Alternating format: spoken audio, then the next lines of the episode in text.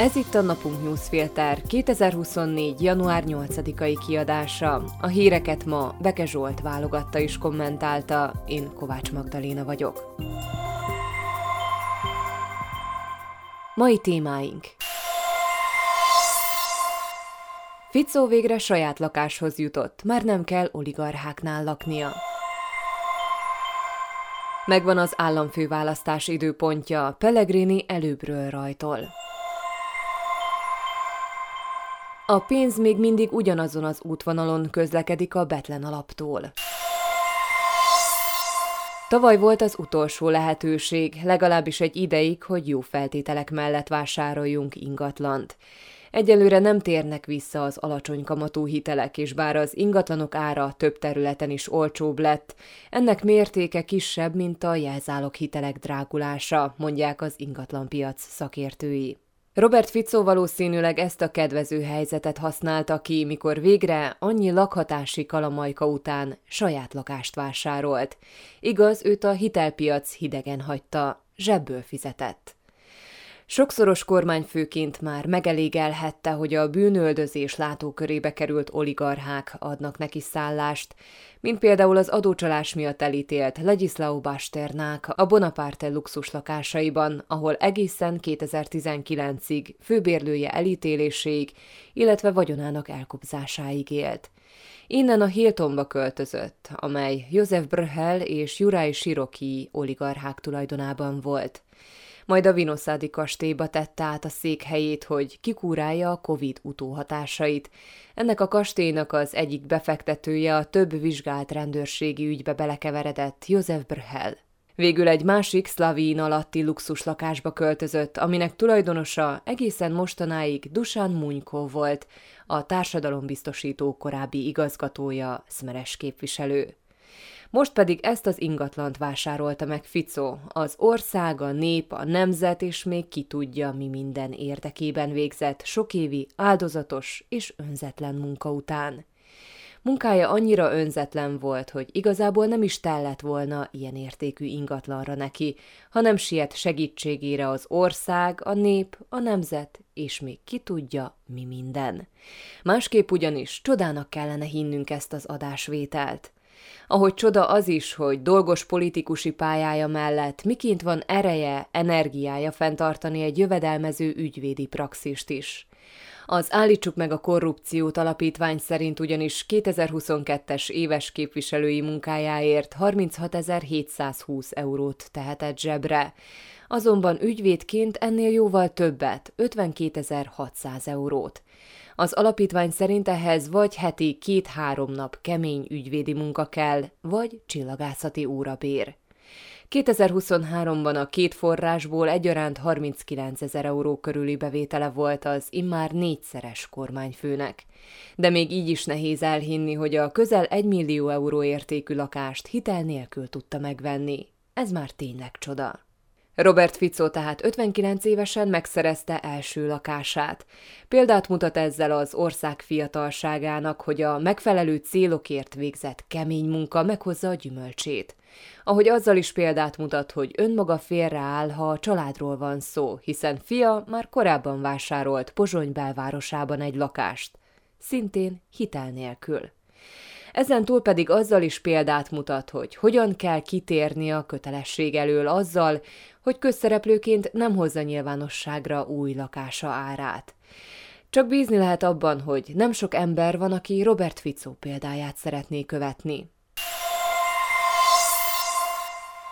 Már nem kell álmatlanul forgolódnia annak a kisebbségnek Szlovákiában, akit még valóban érdekel a politika, és azon belül is az államfőválasztás. Peter Pellegrini házelnök ma hivatalosan is kihirdette a választás napját.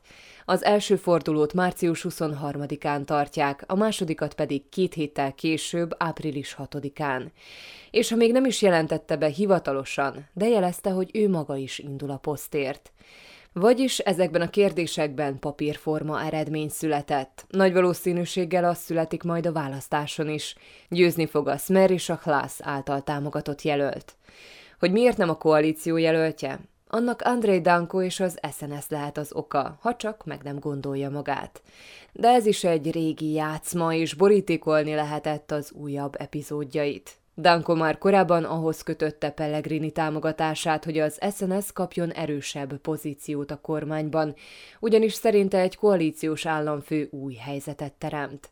Ennek megfelelően Pellegrini mai sajtótájékoztatójának felvezető sójában Danko arról beszélt, hogy a Hlászt képviselő emberekkel abban egyeztek meg, hogy az elnöki posztért folytatott harc valami másról fog szólni, mint a koalícióról. Bár nem akarja, hogy a három párt kárát lássa ennek a küzdelemnek.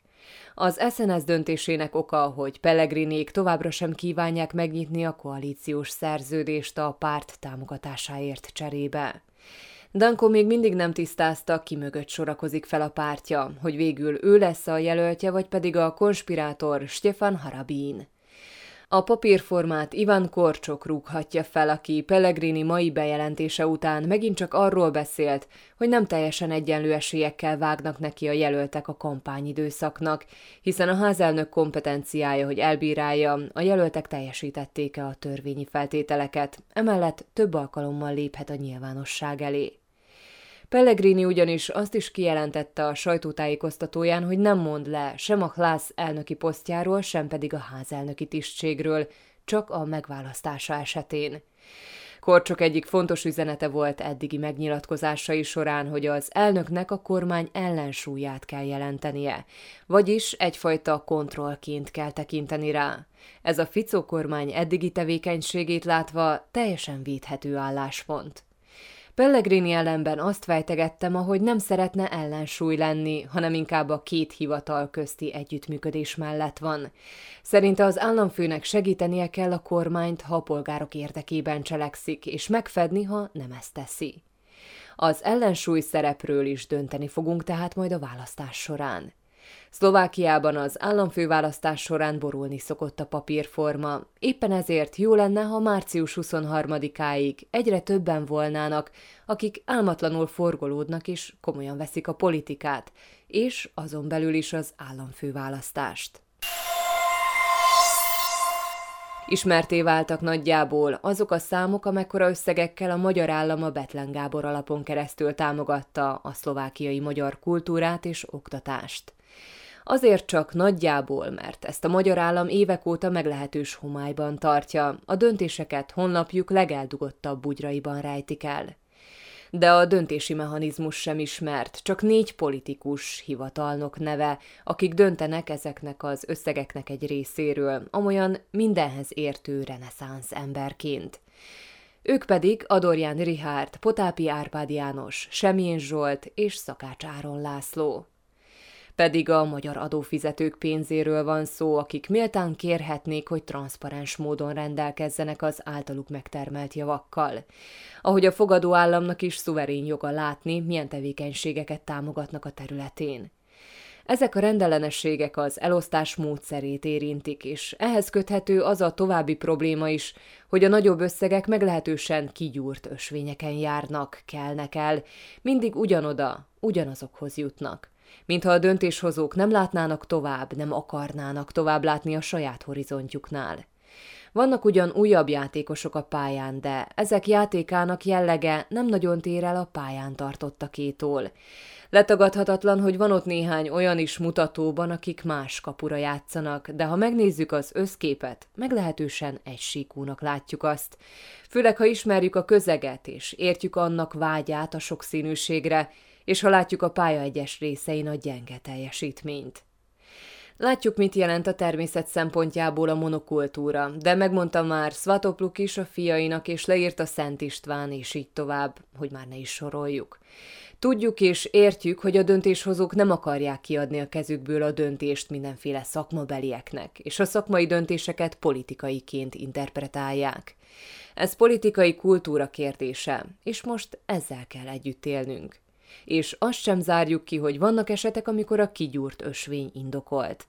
Az azonban mindenkinek jobb volna, ha néha más utakon indulhatnának el az ökörhúzta strávkocsik. Hírek egy mondatban. Az ellenzék még körülbelül egy hónapig tudja elodázni a különleges ügyészség megszüntetését lehetővé tevő törvényjavaslatot.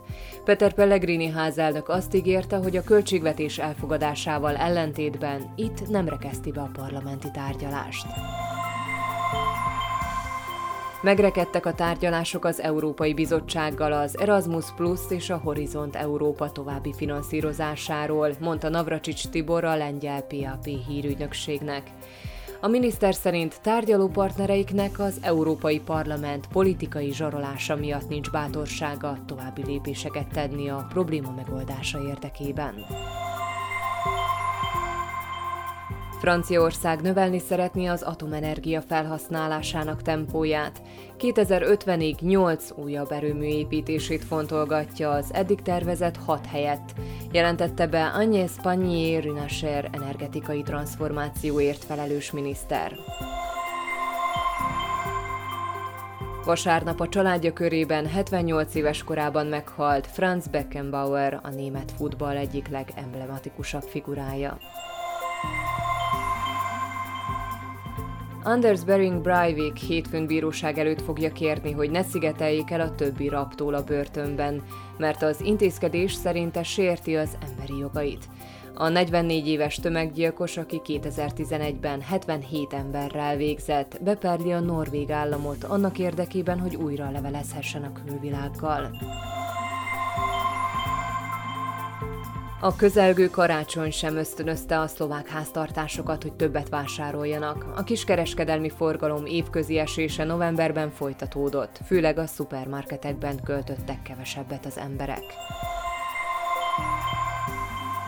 A Rolls-Royce tavaly rekordot jelentő 6032 autót adott el, köztük az első teljesen elektronikus modelljüket, a Spectre-t. Ez 11 személyautóval jelent többet, mint egy évvel korábban. A legnagyobb piacot az Egyesült Államok és Kína jelentette a gyár számára. A mai napunk newsfilter híreit válogatta és kommentálta Beke Zsolt. Én Kovács Magdaléna vagyok, a Viszonthallásra holnap.